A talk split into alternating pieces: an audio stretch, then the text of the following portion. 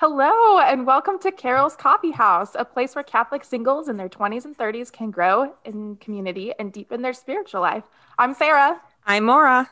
Pull up a chair and let's get chatting.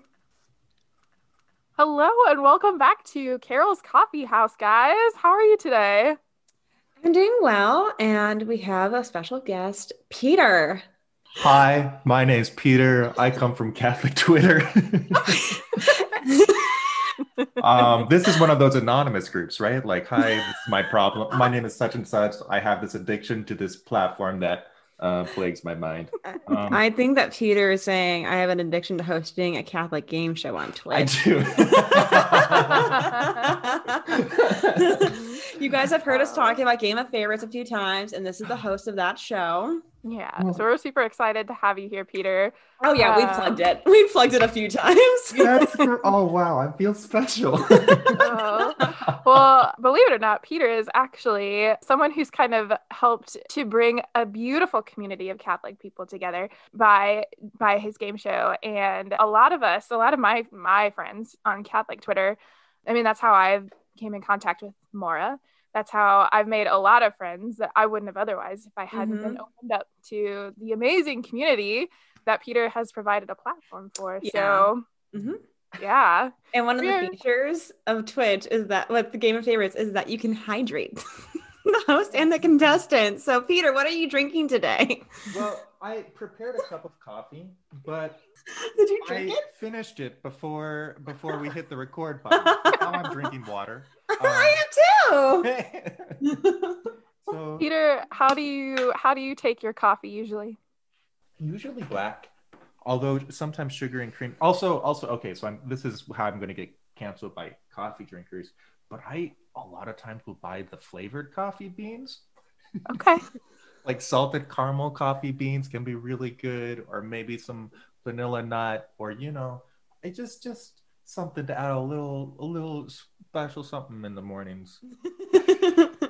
okay. I'm, behind the scenes, the visual effects. Sarah is looking at me with with with some questioning glances. Um, it's all fine. It's all well, fine. so I'm thinking about how so I got a fancy milk frother for Christmas and I've been using that and I sprinkled cinnamon on top of my frothed milk and my espresso one time, but I didn't like the gritty texture that it gave to my coffee. It was kind of like mm. little teeny tiny grains of sand from the cinnamon.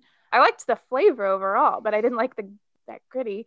And so, but so I'm just thinking maybe now what I should do is try to either put the cinnamon in the grounds before I brew them, or if I should buy flavored coffee beans. Maybe that's a good idea too. I've certainly put uh, cinnamon in my coffee grounds when okay. before, so it does definitely work. Um, and I go back on back and forth on it. I uh, I'm really bad at being consistent. The better way to put that is I like variety. Uh, there you go. but yes, absolutely. I, I, recommend if you like a little cinnamon in your coffee, yeah, just put it in the coffee grounds and then you, you don't have to worry about drinking cinnamon particles. Um, yeah, yeah. It was not it was not very pleasant, but uh, I, in the in the future, I will definitely give that a try if I want a little hint of cinnamon. Lovely.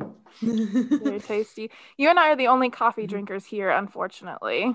But mm-hmm. yes, Maura, but Maura does out- enjoy a good cup of tea, so I do. I do. Well, I was gonna say we've only had one other coffee drink around here. Really? Everyone else has been like in either the water or tea. This or, is coffee erasure. Or I, coffee milk. Nick is into coffee milk, which is um I'm gonna go text him. It's a very geographic thing. text him that. Hey, I heard you like coffee milk. uh, up here in the Northwest, uh, you can find it other places, but it's more common in the Northwest. Uh, you can find chocolate covered espresso beans. Oh, we have those too. Oh, you do? Oh, yes. Lovely. Yeah, Midwest. okay. Well, good. Good. I feel when like I I'm Virginia area. I couldn't find them hardly anywhere. It was, and also Oklahoma. Oklahoma, get it together. Love you. I think I found. I think I found uh, chocolate covered espresso beans at Aldi. Did you? Yes, I don't buy them because I don't. have You so would much want chocolate covered tea leaves. Or Nobody drinks tea leaves. What the tea leaves make with the water? Well, I try. I don't Mhm. understand tea drinkers apparently. maybe maybe it's a good thing that I don't know about chocolate covered espresso beans because I don't think I'd ever sleep ever again. I uh mornings are hard for me and there was definitely a period in my life where I would keep a little a little container of chocolate covered coffee beans right next to my bed so that first thing in the morning when I wasn't motivated to get up I'd be like hmm That is brilliant. Helps. oh, we should not tell Jacob about this. I need to find like- some of these. Jacob, I don't think Jacob is eating breakfast. He's just like eat, drinking energy drinks, and people are very concerned about him. Although, the, hopefully, by the time this comes out, he does eat breakfast Oh, I've refrained and is from accepted into graduate school.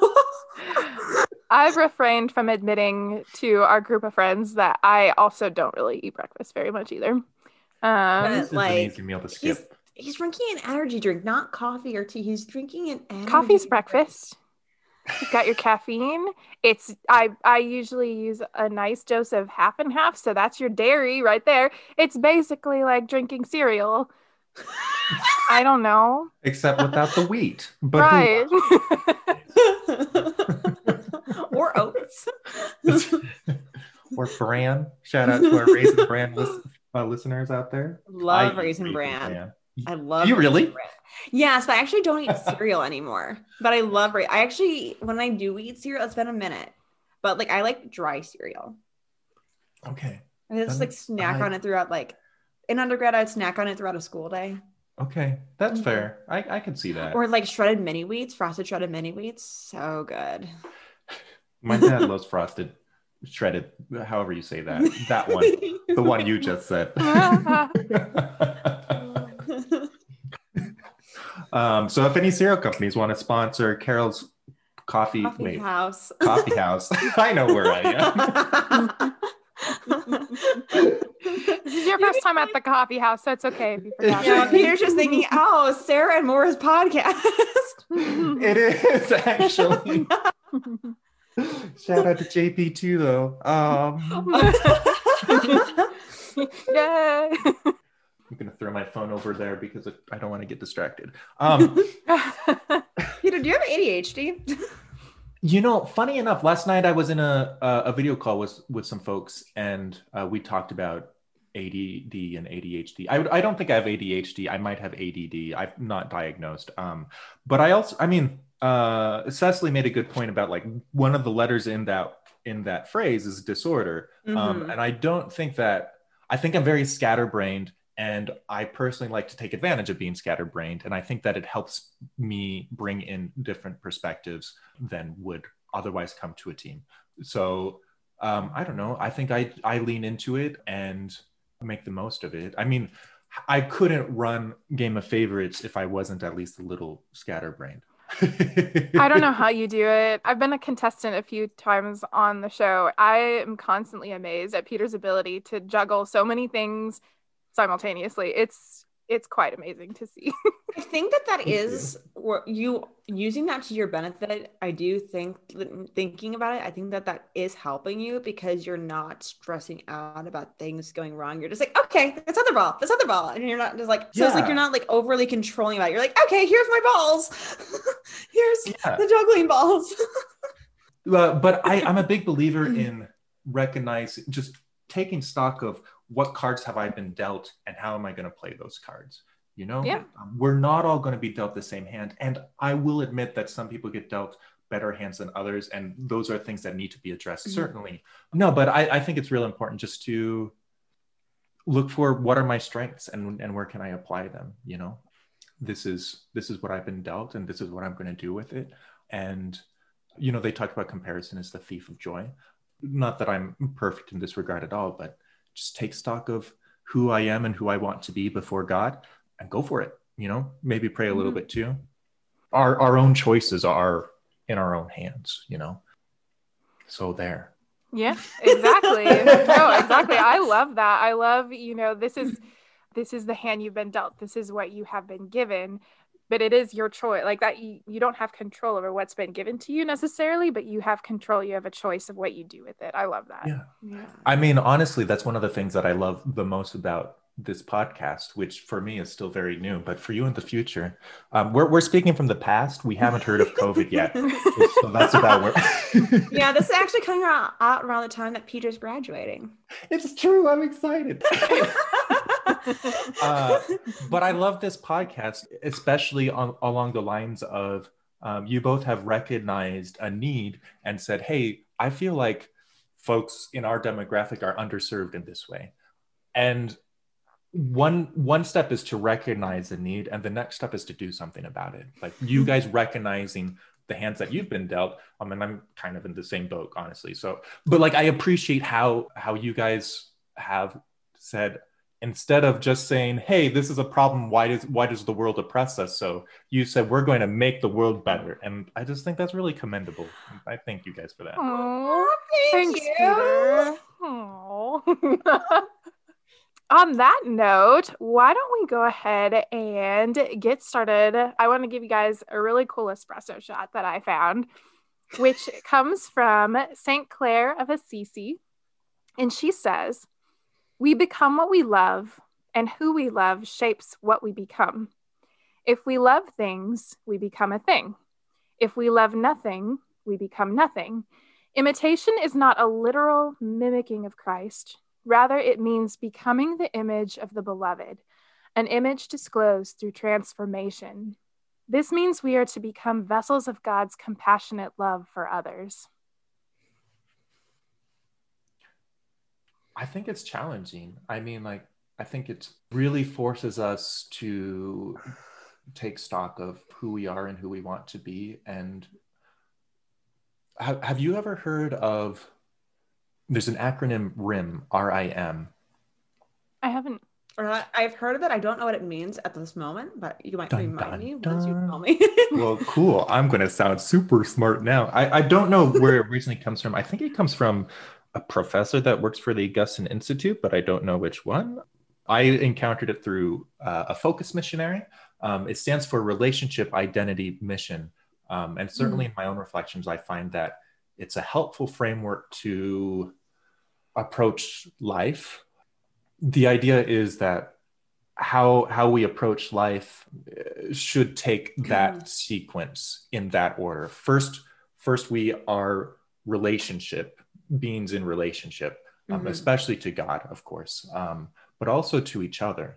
Um, mm-hmm. And out of those relationships comes our identity. For example, we are children of God. So, what is our identity? Children of God, which flows out of relationship.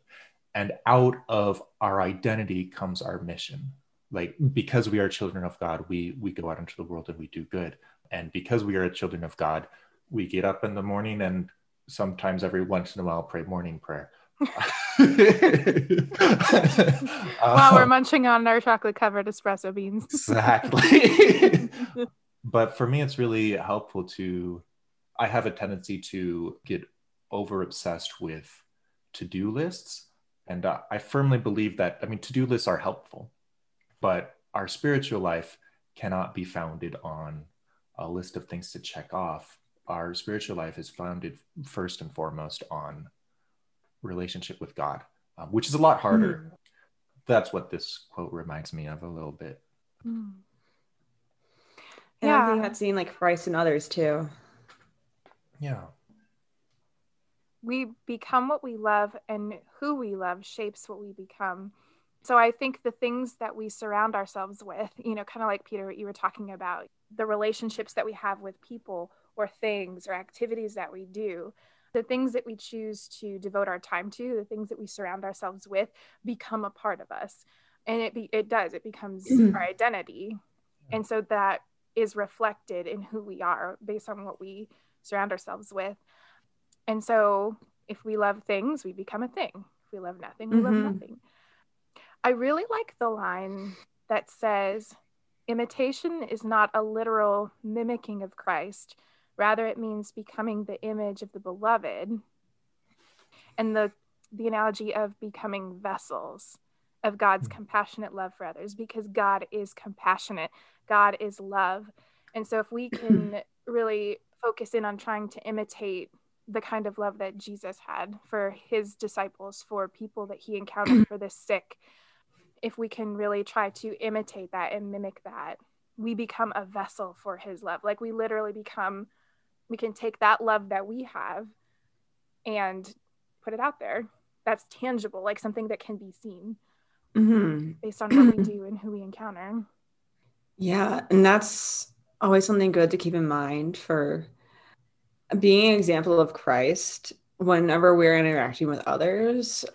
Okay, this needs to be applied to both people that we agree with and disagree with. And I think that sometimes we forget about it. Like we're like, okay, we're applying it to like, okay, the people I disagree with, and then we forget to like also have charity and love for those that we do agree with. So I like I was about to say those we disagree. I'm like, wait, sometimes we forget the people that like we like we're on their like we're already on their page and we just kind of like forget to love them. yeah, people. I I would be so much better of a saint if it wasn't for those blasted people. Gonna be realized. I um I'm kind of like laughing over here because I'm reading over this quote, and if you cut off where it says who, it just says we love shapes, and that made me laugh you guys want to talk about math? We could do a little geometry. no, thank you. This is okay. where like Jake should do like an out of context Carol's Coffee House, like math, shapes, geometry. Uh, I love it. oh man. yeah. So if you love jokes, you're a joke. Wait. Um and also, who we surround ourselves with shapes us. It's true.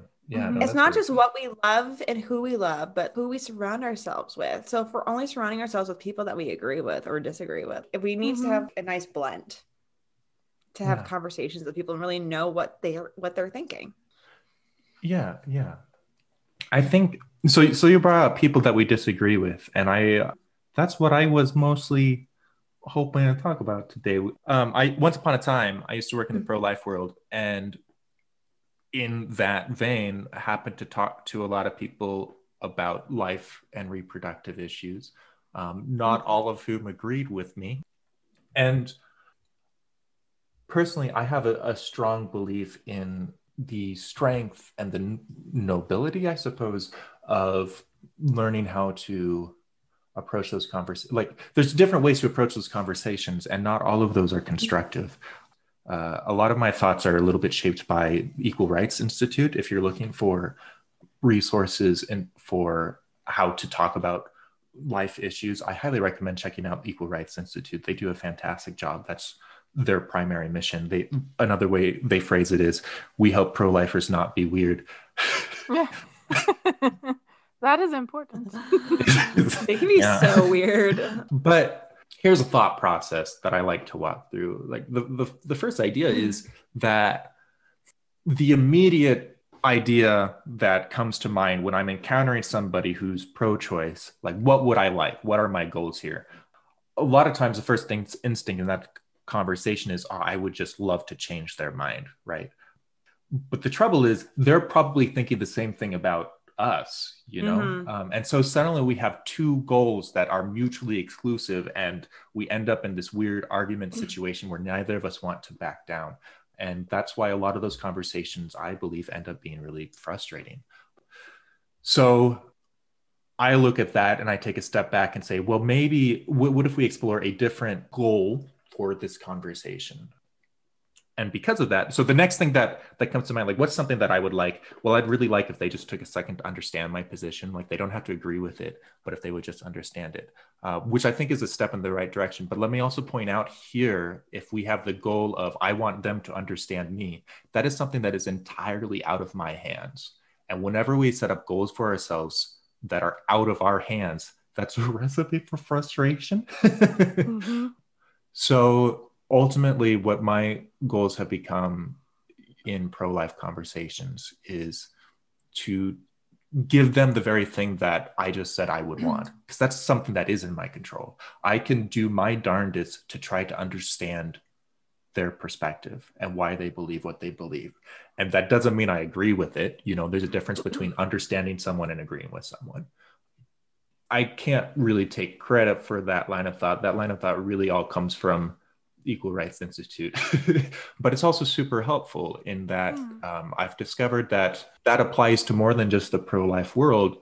Learning how to approach a conversation with somebody that I disagree with and let go of the need of trying to change their mind and instead try to approach it from the perspective of, hey, I don't expect us to agree by the end of this conversation, but what I can do, what I would like to do is try to understand why you believe what you believe a little bit better.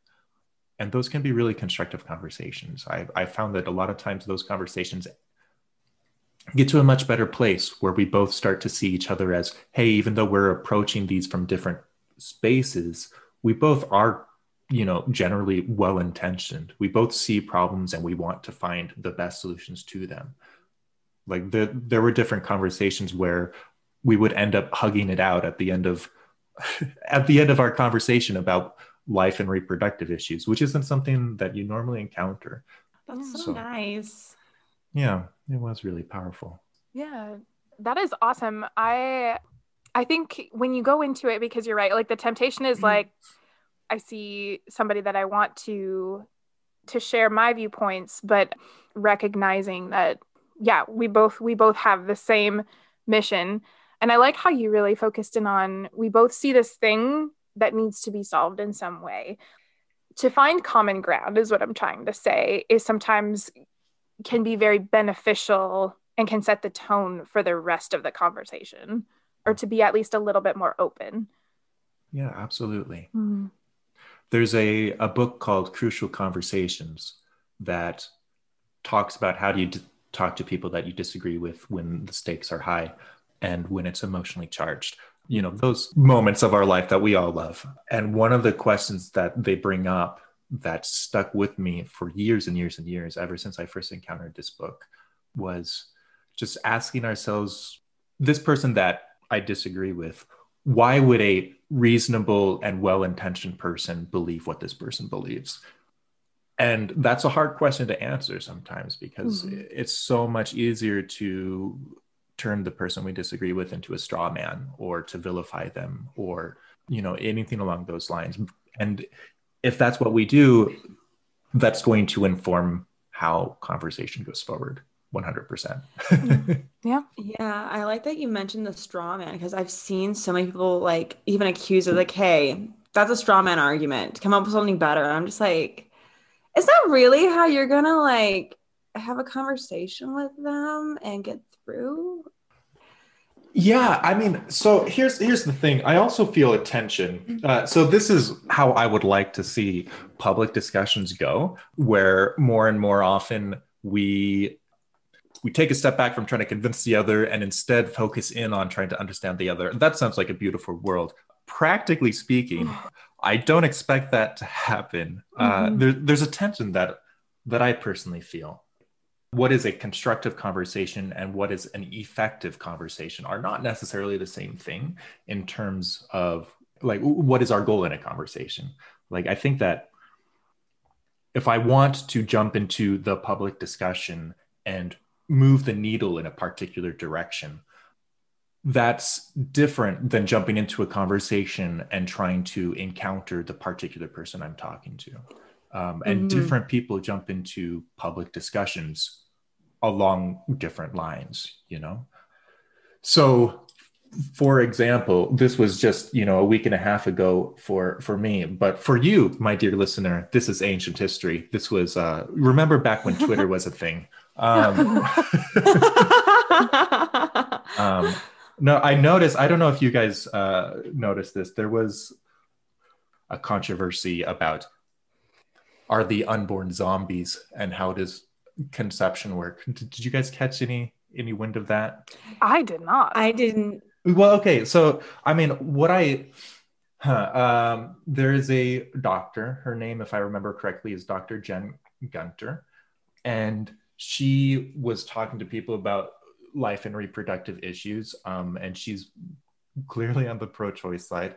She said at one point in one of these conversations unborn are zombies. So, what does Catholic Twitter, what does conservative Twitter, what does pro life Twitter, what, what do we all say about that? Do you not know how biology works? Uh, and and then you know that's how we get discourse we love it as, as i dug into it it became clear that she wasn't saying that before a child is born it's a zombie um, that's not what she's saying what she is trying to do is she's trying to control the vocabulary of the conversation right because within the pro-life world we do have a set of vocabulary like there's other modern issues where if you talk about some Catholic stances, you can get banned from particular platforms, right? Mm-hmm. Pro life conversation, that's not the case. And a large part of that, I personally believe, is because we have a set of vocabulary. I can say I'm pro life and I'm fighting for something there. I can say uh, words like preborn and unborn, and that's to help point to how we're we recognize that the embryo is a human, right? We recognize that the fetus is a human. A human mm-hmm. fetus is a human. And just for anyone that doesn't know, fetus means young one, right? Yeah, it's a stage of development. Like, like it's, literally just a stage of development. It's not yeah. saying this per this is not a human. It's saying this is our young one. Yeah, you can have a human fetus, you can have a dolphin fetus, you can have a fetus is a stage of development. But mm-hmm. um, so if if she We're adults. yeah, we're human adults. Um, uh, so so uh, it's in her conversation, like if she can get to a point where within technical and professional conversations and then from there into cultural conversations words like unborn and preborn are no longer accepted legitimate terms then where does that push the needle in terms of the conversation about life and reproductive rights very mm-hmm. clearly in the pro-choice direction so, as Dr. Gunter approached this conversation, she was not looking to encounter the other, and she was not interested in others encountering her. She was part of the arms race in terms of what vocabulary is allowed and what vocabulary is not.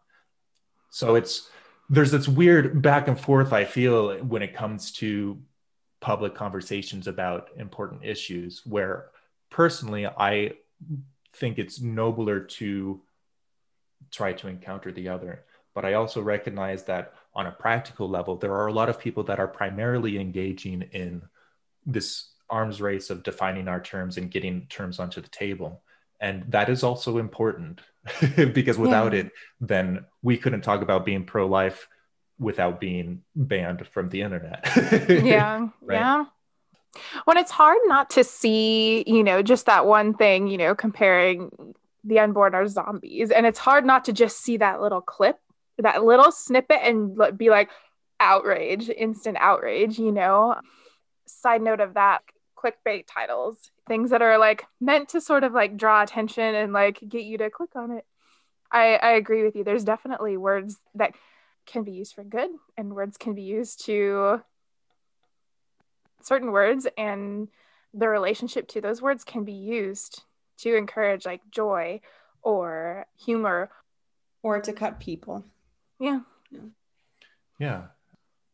And uh, it sounds like we're vilifying Dr. Gunter, and on a certain mm. level, I think I am because I don't like her approach personally. but also, let me just be clear: like um, with with on the pro life side, we also do the same thing. When, for example, yes. we use words like abortionist, you know, like it's clear that we're trying to define the vocabulary and the terms mm. of conversation. I would just like to add that my comments about like how like some language can cut people that is i'm thinking about that from both sides of the aisle because i've seen it from both sides absolutely. And, yeah. Yeah. So it's not just hey this woman is doing this and like pro-choicers are doing this. It's there are pro-lifers that are that need to get better. Mm-hmm. i mean it's I, I i really do wonder sometimes about like within public conversation if we're looking for i mean babies are dying so that's kind of tragic looking into what is what is most effective in moving the needle is sometimes a legitimate conversation. Although, let's caveat that by saying the end does not justify the means. right, right, right. um, that's the difficulty i think sometimes is that Mhm. we have folks that are playing by different rules there are folks that are Mhm. trying to pursue truth and encounter people and we have folks that are trying to shape the vocabulary and we're all in the same discussion and so Mhm. as we encounter people that's a factor to consider in what is shaping our conversation Mhm. um, and you know also on that note if i meet somebody who is particularly insistent on being a part of the arms race of words i might be a little bit more hesitant to believe anything they say as impartial Yeah. So that's i don't know a factor i suppose hmm And there's the right time and place to have those conversations too, or to try and and get into it. Um, like if you really want to have, if you really want to have a pro- like a conversation that's going to be productive, and it's not just going to be people, you know, kind of like what we we talked about earlier, where it's two people trying to change each other's minds, and it's just you're going to keep butting together. There's going to be nothing Mhm. There might not be anything productive to come from it. It like context matters you know timing where you have those conversations. I try to stay out of discourse on in general for the most Mhm. part but when i see it happen sometimes i in like on a public forum sometimes i'm really surprised at what people will say and how they choose to say it and wherever that wherever the like hurtful things or things meant to instill anger and i think sometimes i wonder you know when you see it online sometimes i wonder like if these two people happen to strike up conversation with each other in person how different would that be or if they were could find a common ground first like what we were talking about earlier how that conversation might be at least a little bit more productive yeah Mhm. Yeah. Yeah, see that I'm I'm so inclined towards conversations with another person are primarily to connect with that other. And that's what's I, I remember hearing from a debate professor uh, that you know debate my understanding of debate is that it's not so much about convincing the person you're arguing with because who knows if they even believe what they're saying because that's debate. But it's all about the audience right? You're winning over the um, and i think that yeah, I think somebody publicly said that they were not being totally honest in a debate because, like, it was a debate. Well, yeah, I mean, like because when you're being trained for debate, preparing for a debate, at least in competitions, etc., um, a lot of times you don't know which side of the conversation you're going to be representing. You have to prepare both sides. so it's well, I was thinking about when they were debating, talking about something that somebody did, and then like, but I think it carries over, right? Where Mhm. um, yeah, the rules change. I personally am not interested in getting into the discourse on Twitter, and so I no, you're not. I block, I avoid. I hear about discourse indirectly, Uh, but I also like I have a certain qualified respect for folks that engage in discourse in the sense that I recognize that there is kind of a game being played, you know, and it is important for some people to play that game. What are the boundaries of that game? I'm not the right person to to address that, quite frankly. Mhm. But I mean, I am very, very thankful that I can be pro-life publicly. Um, There Mhm. are that's not where we are with other issues in modern discussion, right? Mhm. The pro-life movement, for all of its many problems, quite frankly, behind the scenes, has created uh, a space for us to, you know, maybe be hated depending on what circles we're talking in, but at least our voice is considered a legitimate voice on those topics Mhm. you know? And that's huge. And that's because of people that have played the arms race game. But i mean like it, it's real important to recognize that when folks are in discourse we're starting to move away from actual encounter and we're starting to move towards the debate game who can And- talk louder like yeah like kind of or who Who can can- like who can rip around like punctuation the Yeah. best? that's all about being clever and winning over the bystanders and Mhm. It's frustrating to watch. It doesn't, it just like nothing is resolved. And everyone walks away feeling a little bit frustrated and maybe angry and hurt. I personally DM the people in the discourse that I agree with, and, and, I'm like, hey, keep up the good fight. I just can't partake, but yeah, I'm behind you. see, I wonder sometimes, like, if I see discourse and I jump into it out of a strong sense of passion and stuff, I don't think that's the best way to jump into discourse. And because I personally believe discourse is more about being effective than uh, productive and I think that's part of the tragedies of Twitter discourse is that folks get wrapped up on the emotional level, and that's because they're the audience, and that's what the movers and shakers within a discourse are feeding on. right, and that's actually why I can't do it because I I get emotional, I get invested, and I'm like I can't convey an argument, and I'm also someone that if I'm feeling like really emotional about something like sad, anxious, or like overly happy, I actually will refrain from even texting people back until I'm like more of in a neutral mode. Like if a man is like messaging me, I'm like, okay, I need to like message back once I'm not on edge. yeah. No, that makes sense. Um, so and that also applies to discourse. I'm like, I'm like, and I'm never not gonna be on edge. So I'm just gonna stay away from discourse unless it's my own that I create but like I, I think that if someone wants to jump into discourse it is important to recognize like how how do you want to jump into that discourse are you being a part of the mm. arms race are you looking to connect with people and also what are your own ethical boundaries um, and mm. keep in mind keep in mind that I don't know. I I see people on both sides. Like the folks that drive me the most crazy in discourse are usually the folks that I disagree with because I see the harsh and awful things they'll say.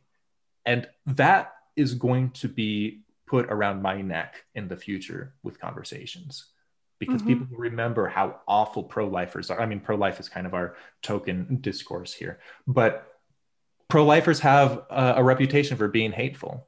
Um, mm-hmm. so, so I do implore anyone that jumps into discourse be mindful of how your words are going to reflect on the entirety of people that agree with you.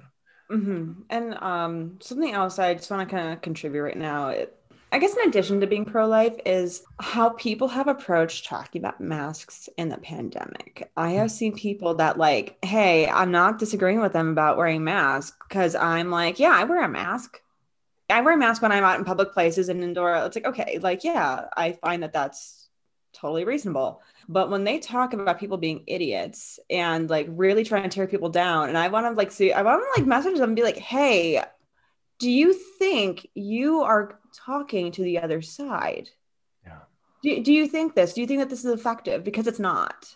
Yeah. And I know this because I know the same people on the other side who are also ripping the other side. And I'm just like, hey, do you guys really think that you're pulling them in and look to listen to you? Yeah. No. You just called them an idiot. yeah, uh, um, it's it's so easy to uh, talk about how polarized the world is and to give a bunch of examples of oh the crazy people that i disagree with are so polarizing well also the crazy people that i agree with are pretty polarizing let's be yeah. yeah and i'm just like because i had somebody message me they're like i need to vent about this person they're like yeah then they told me that they didn't like my tone i'm like well, honestly, you both could work on your tones. She's like, what? I'm like, yeah, I've seen how you talk. You and I'm like, I'm not saying that the other person isn't doing doesn't doesn't have a tone either because they do, but they they have a point and they don't know what applies to them also. yeah. yeah. I remember someone once telling me this has stuck with me. It's it's one of those thoughts that has stuck with me, but I usually repress because it hits too close to home. You know those ones? Yeah, yeah. um, sometimes when uh, when someone talks about a story of, you know, they're mad at so and so because of this encounter, mm-hmm. what can happen a lot. It's really easy to, to be objective about, well, I said such and such and such and such. And then the other person, instead of talking about what they did, we talk about how they did it and the tone, which is, you know, only half of the story for both parties, right? Mm-hmm. Um, it's real easy to say, oh, and I just said this because it's objective and it's true.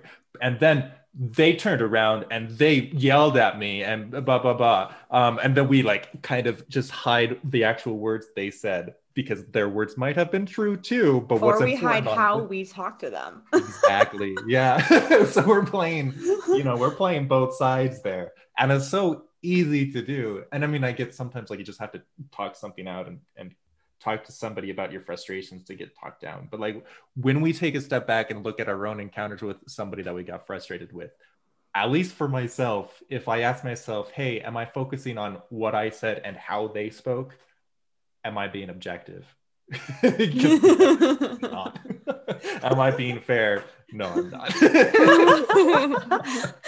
Well i think i think so many things can also be lost like when especially when you're having a conversation via text. Sometimes when we i know this has happened to me before in any general sense not even just like a like an argument or a discourse but when i when i type something and i can hear me saying it in my head yes. the way the person reads it might be different and it might be interpreted the wrong way. And so that's something that i try to keep in the back of my mind too is okay, this is how I said, and this is what I meant to say, and the tone I meant to set, and just trying to really double check and make sure that that was conveyed in the way that I chose to word what I wanted to say.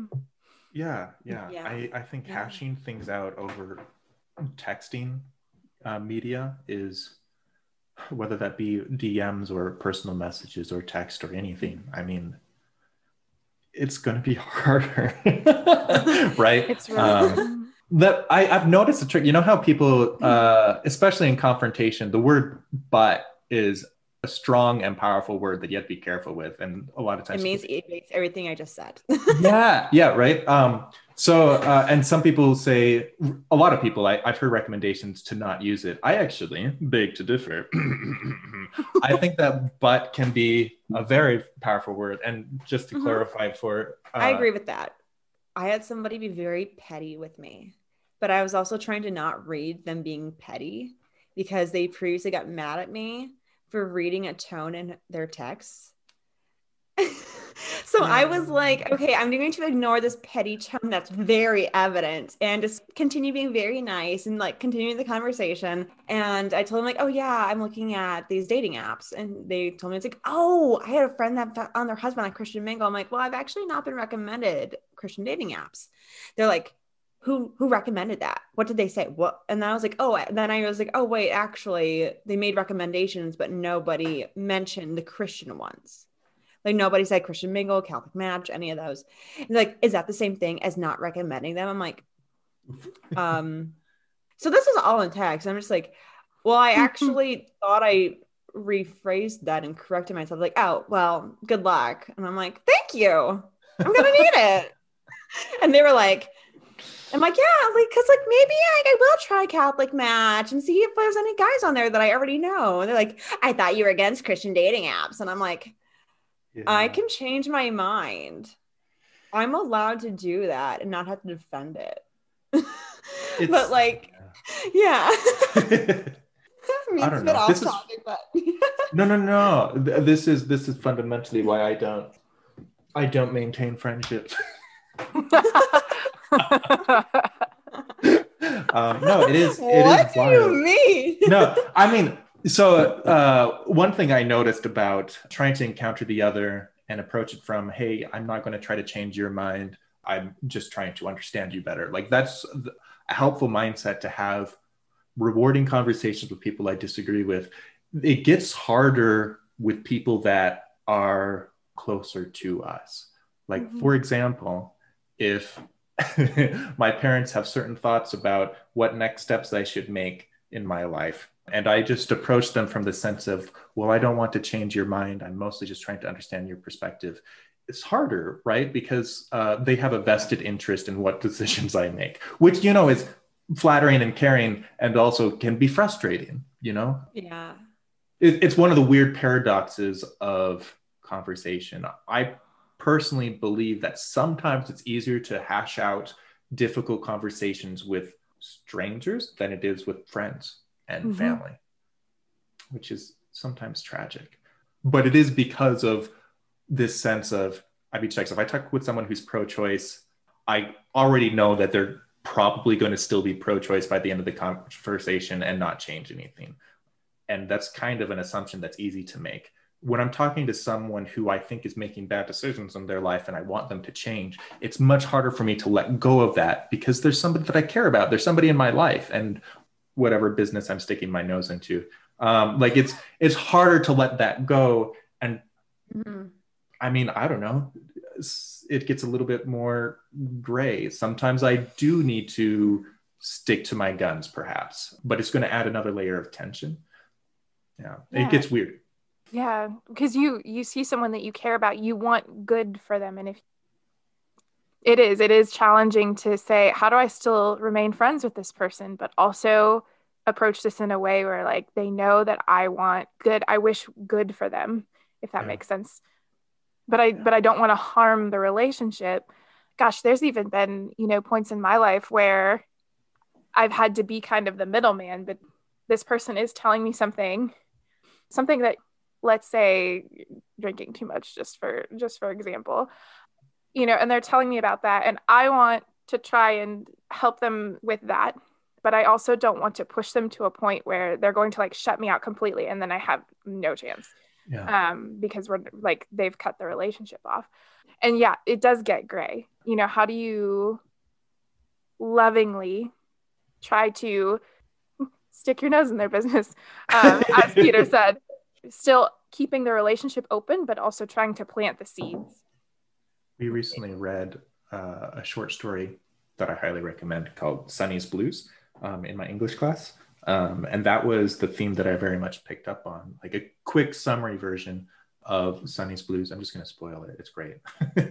uh, Sonny is is uh, somebody who loves jazz, and as he's pursuing jazz, and he ultimately ends up getting into drugs and goes to prison, and and then he comes out of prison, um, and through all of that, Sonny's brother, he's wrestling with there's a, a, flashback that you read in the story where Sonny's brother is talking to their mom, and their mom is saying, "Hey, help protect Sonny.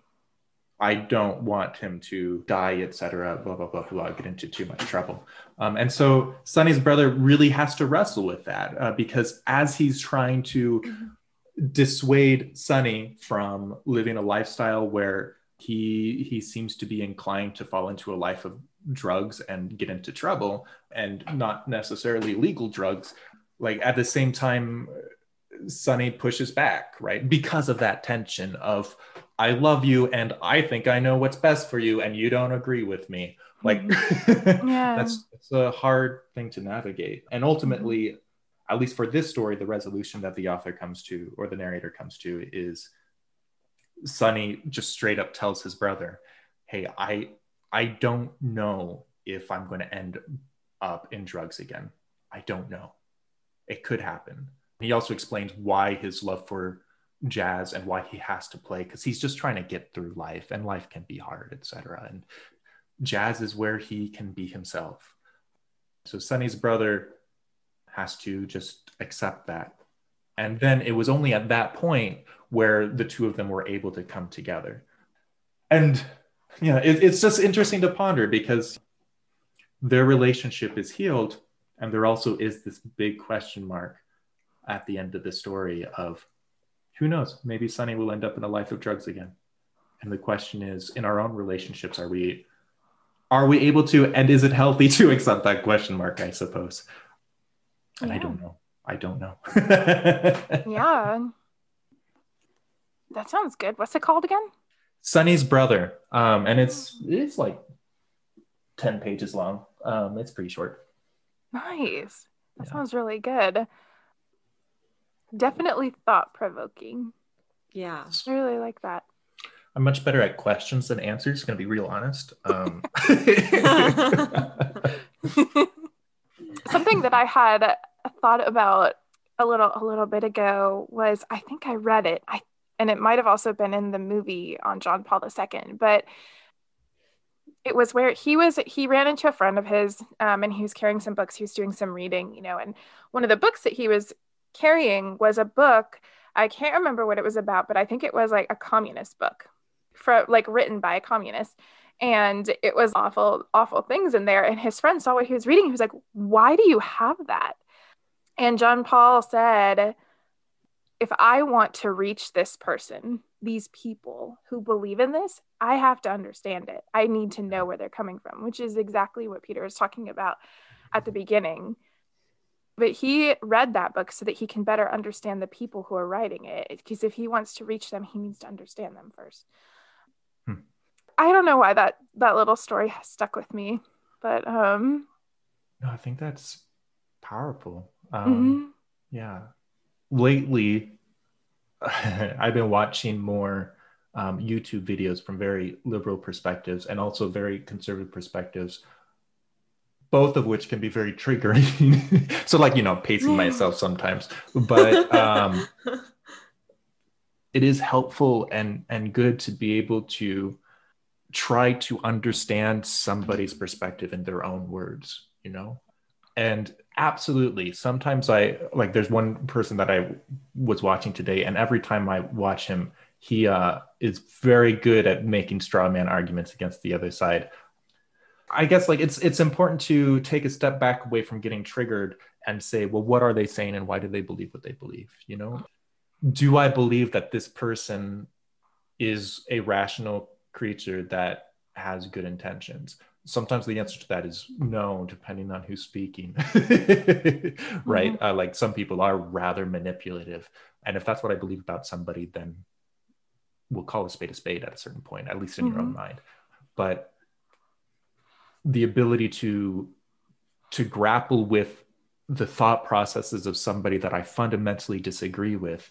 is the only way to talk with somebody that I fundamentally disagree with. Absolutely. And um actually Trent Horn has talked about this. Before he like when he does debates, before he presents his rebuttal, he asks all clarifying questions first and really makes sure that he understands their argument before he attempts to dismantle it because you can't dismantle something that you don't totally understand. Like well, these are actual debates. I mean, yeah, it, it's more of a debate style like after the the example of Aquinas who I don't. I mean, I do like Aquinas. I also, to all those fans of Aquinas out there, love you so much. But,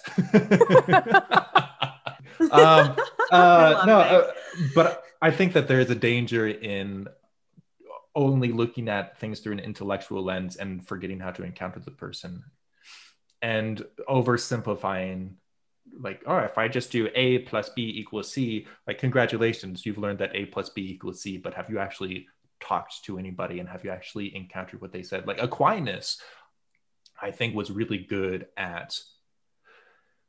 I mean, th- that's one of the things that we talk about that he was really good at, right? He's really good at not only finding the the positions that he disagrees with and the arguments for those positions, but also bolstering up those arguments and trying to take them at their strongest possible merits. Yeah. yeah. I, I, my real grief with mm-hmm. uh, overemphasizing Aquinas is that being really smart about the Catholic faith and loving God are not one and the same thing. And we do have like a lot of intellectual heritage within the Catholic Church, don't get me wrong. Also, I need to remind myself to pray and actually just like sit with Jesus sometimes and not yeah. just study you know. i think we there's a recent conversation where the some of the most devout and greatest believers the ones that really exemplify christ didn't actually weren't actually highly intellectual with catholic teaching and like a lot of backstory. And that's not to say that people that are intelligent and that do know that stuff aren't also very faithful and have great prayer lives but it does not mean that they are always one and the same. Like sometimes they are, they're not, mm. not everything is there. yeah. Like, do you know who St. Joseph Cupertino is? He's the patron saint of test takers. He's so cool. I mean, he was not that bright. uh, that's um, kind of what he's famous for. Uh, he. Do you know who else wasn't that bright? Saint John. Vianney. yeah, John Vianney. He was someone mm-hmm. I I prayed with when I was originally in undergrad. but I just I was I've never been academically an academic. Yeah. Until I found what I was good at, which now I'm there, but yeah, no, I think uh, there's a, a certain beauty and mm. I mean, how much of church history were have have we been through where most people weren't literate and uh, our yeah. spiritual life was mostly informed by homilies and stained glass windows. You know, mm-hmm. um, yeah, my great grandmother, she wasn't a letter, but like I come from a line of really prayerful and faithful Catholics, which mm-hmm. is how I am the way I am. Yeah, yeah, it's uh like Saint Saint uh, the Benedictines ora et labora, or you could also say that with a more Latin accent. But I'm very American. oh, Peter, I love you. You're great. oh. So, moving forward, we can talk about a couple of grounds to cover this week. Um, how we can take our conversation about having conversations that can be difficult or tricky to navigate and how we can implement that into our practice for everyday life. I think, oh, before I, before we go into this, I should mention that we're not asking you to go out and just like stir the pot. We're not asking you to cause the discourse or put fuel on the fires. Like, we're, that's very much not what we're asking you to do.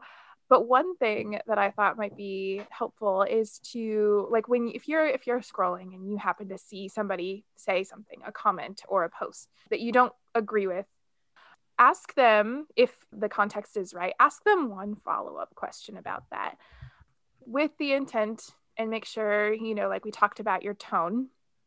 Yeah just make sure that it's charitable but ask them a follow-up question about it with the intent of being open to them and trying to understand a little bit more about where they're coming from.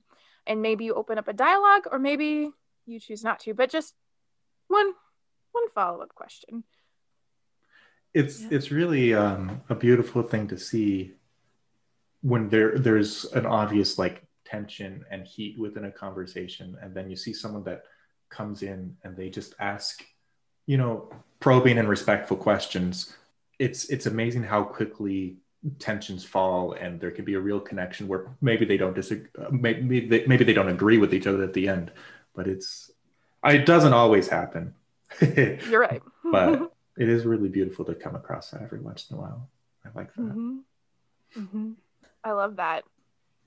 And then one more thing that I thought might be helpful is do some research on a topic that you're passionate about. So, for example, like we used a lot, we talked a lot about pro life issues here. And I think that if we really want to represent the church well, and if we really want to kind of stand up for something that we really believe in, we need to know about it. Mm-hmm. So research a topic, both sides, even I would say. Yes. I think that would be important to see the other side because that will help you understand more about that side, that topic. And so knowing and being prepared to have those conversations would be helpful. Mm-hmm. Um, one last thing that I can think of is that I like pray for those involved in discourse. And I also like to pray for um, wisdom and for the window of opportunity for when to share that wisdom. Yeah, that, that reminds me of I was talking to Rachel once upon a time, our good friend Rachel. If dear listeners, if you don't Rachel, I'm sorry, you're missing out. uh, go, uh, go be friends with her right away. uh, but she challenged me at one point to pray for my enemies. And let me tell you, like bringing that to prayer and saying, I want to pray for my enemies, that prompts some really strange questions. Like, are there people in my life that I feel like are my enemies? And the answer is, mm yes, but I kind of lie to myself and don't call them enemies. But the way that I treat them and the way that I think about them mm-hmm. really do have people that I, when it comes to the end of the day, I kind of feel like they're my enemies. Just mm-hmm. acknowledging that for myself in my prayer before God and praying for them, not in the sense of, ah, oh, and help them be better people. Yeah, of course, we all need to be better people, but you know, praying for them to have mm-hmm. good things happen to them, praying, mm-hmm. praying for them as human beings that have worth and value forces me to start to listen to things they might say within the context of hey maybe a reasonable and reasonable and well-intentioned human being who is loved by god said these things yeah hmm. yeah and um i did laugh when you said that because i know what it's like to be like it's just a very like not fun feeling and it's kind of like funny it's like wow like because we are like we we are trying to be like these holy and like faithful people and then it's like we are also following people that are like but i don't want to pray for my enemy yeah and it's just like but we should. Yeah. And it's just like because mm, we also should be praying for everyone to get to heaven. We should want to see our enemies in heaven hard. It is. I mean, I think I have a tendency to just. Hmm. I let, I'd rather be indifferent about them than think of them as my enemies. yeah, right. I, I tend to. Yeah, no, it just feels weird to put the label of enemy on somebody because, you know, at the end of the day, we're called to love our enemies. And if i don't label them mm-hmm. as an enemy then it's easier it's easier to just create a caricature of somebody in my mind and mm-hmm. it doesn't really matter. They're just a wild person who cares what they say. Um, no they're my enemy and i have to love them. Dang it yeah, well, cool. Well, yeah. Well, Peter, thank you so much for being here today and for talking to us about this. This it can be a tricky thing to navigate, but I I appreciate you coming here and articulating so beautifully how to navigate sometimes those tricky situations and just bringing a different perspective to it. Um, yeah. I really appreciate you for coming. Y'all, if you want to follow Peter on Twitter. Go find I Vote for Patches. You won't regret it. Also, Peter, we've referenced this so many times on the show just because I think we all have that common community. But please tell us about this game show of yours, Game of Favorites. Sure, I will be happy to. Game of Favorites is a comedy game show tailored specifically for Catholics. And it is nothing at all like what we talked about today. no. um, the backstory is once upon a time, I was binging a lot of Whose Line Is It Anyways clips. And I thought to myself, hey, I mean, I. I don't appreciate all of their jokes, but you know they're they're they're a funny show. Is there anything kind of like this, but you know more Catholic? The answer, from what I could tell, was no. So I created Game of Favorites. I bring a couple people into a video conference room, people that I just make me laugh, basically. I give them different comedy prompts, things like signs that someone likes you or techniques for eating spaghetti. They give me answers, I put them up on the screen. And this whole thing is I capture all of this and broadcast it live on Twitch so that as people watch and they see the answers on screen, everyone can vote on what they think the best answers are. And we just kind of lovingly tease each other. It's, you know, I, I firmly believe that Catholics could use a space to let their hair down and have a good time sometimes and take a break from the discourse um, mm-hmm. yeah. the heavier parts of life. It's so much fun. I really love it. It constantly challenges me. And what's more, behind the scenes, I get to work with all these spreadsheets. I love spreadsheets. Love spreadsheets. I love spreadsheets. um, they're so organized. Thank you. Uh, but please come and join us. Uh, I lately have been uh, taking a bit of a, a shift in focus. Uh, we, I've been very internally focused for a long time in terms of uh, taking care. We have a beautiful community. I love our community. I want to start to pay more attention to hey, does Game of Favorites provide entertainment value? now I sound like a businessman. Does it provide entertainment value to someone who's who's not a part of the community who is maybe here for the first time is it still funny if somebody doesn't have relationships with everybody else there? And i want the answer to that to be every week a little bit more yes. So that's what we're fighting for and i would love for anybody to come join us. Yeah if you if and if you search i think peter peter puts up every episode on youtube as well So if you would like to go to YouTube and just search Game of Favorites, you will find his channel where he puts old episodes. That's what I did when I first heard of Game of Favorites. I went to YouTube and I watched a couple of episodes. And I mean, from my perspective, um, someone who's new for the first time, I would say that I had a fantastic time watching. Oh, uh, it was super fun to see everybody interacting with each other and then with the live chat that they have going on too.